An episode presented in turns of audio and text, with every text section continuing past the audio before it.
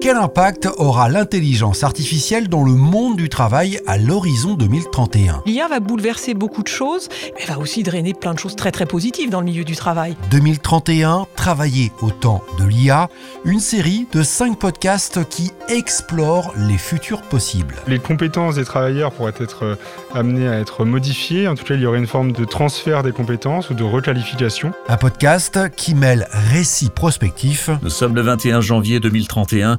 Je vous écris depuis le nouveau laboratoire de design de Bicom où l'on m'a posé près du tableau d'idéation. Et entretien avec des experts, chercheurs, juristes, philosophes ou encore professeurs d'université. C'est passionnant de traiter de l'intelligence artificielle, non pas pour euh, imaginer des choses de science-fiction, mais pour euh, au contraire se regarder en face et se questionner sur euh, qu'est-ce qui fait de nous une société et un être humain. 2031, travailler au temps de l'IA. Un podcast proposé par l'Institut de recherche technologique Bicom à découvrir sur votre plateforme d'écoute préférée.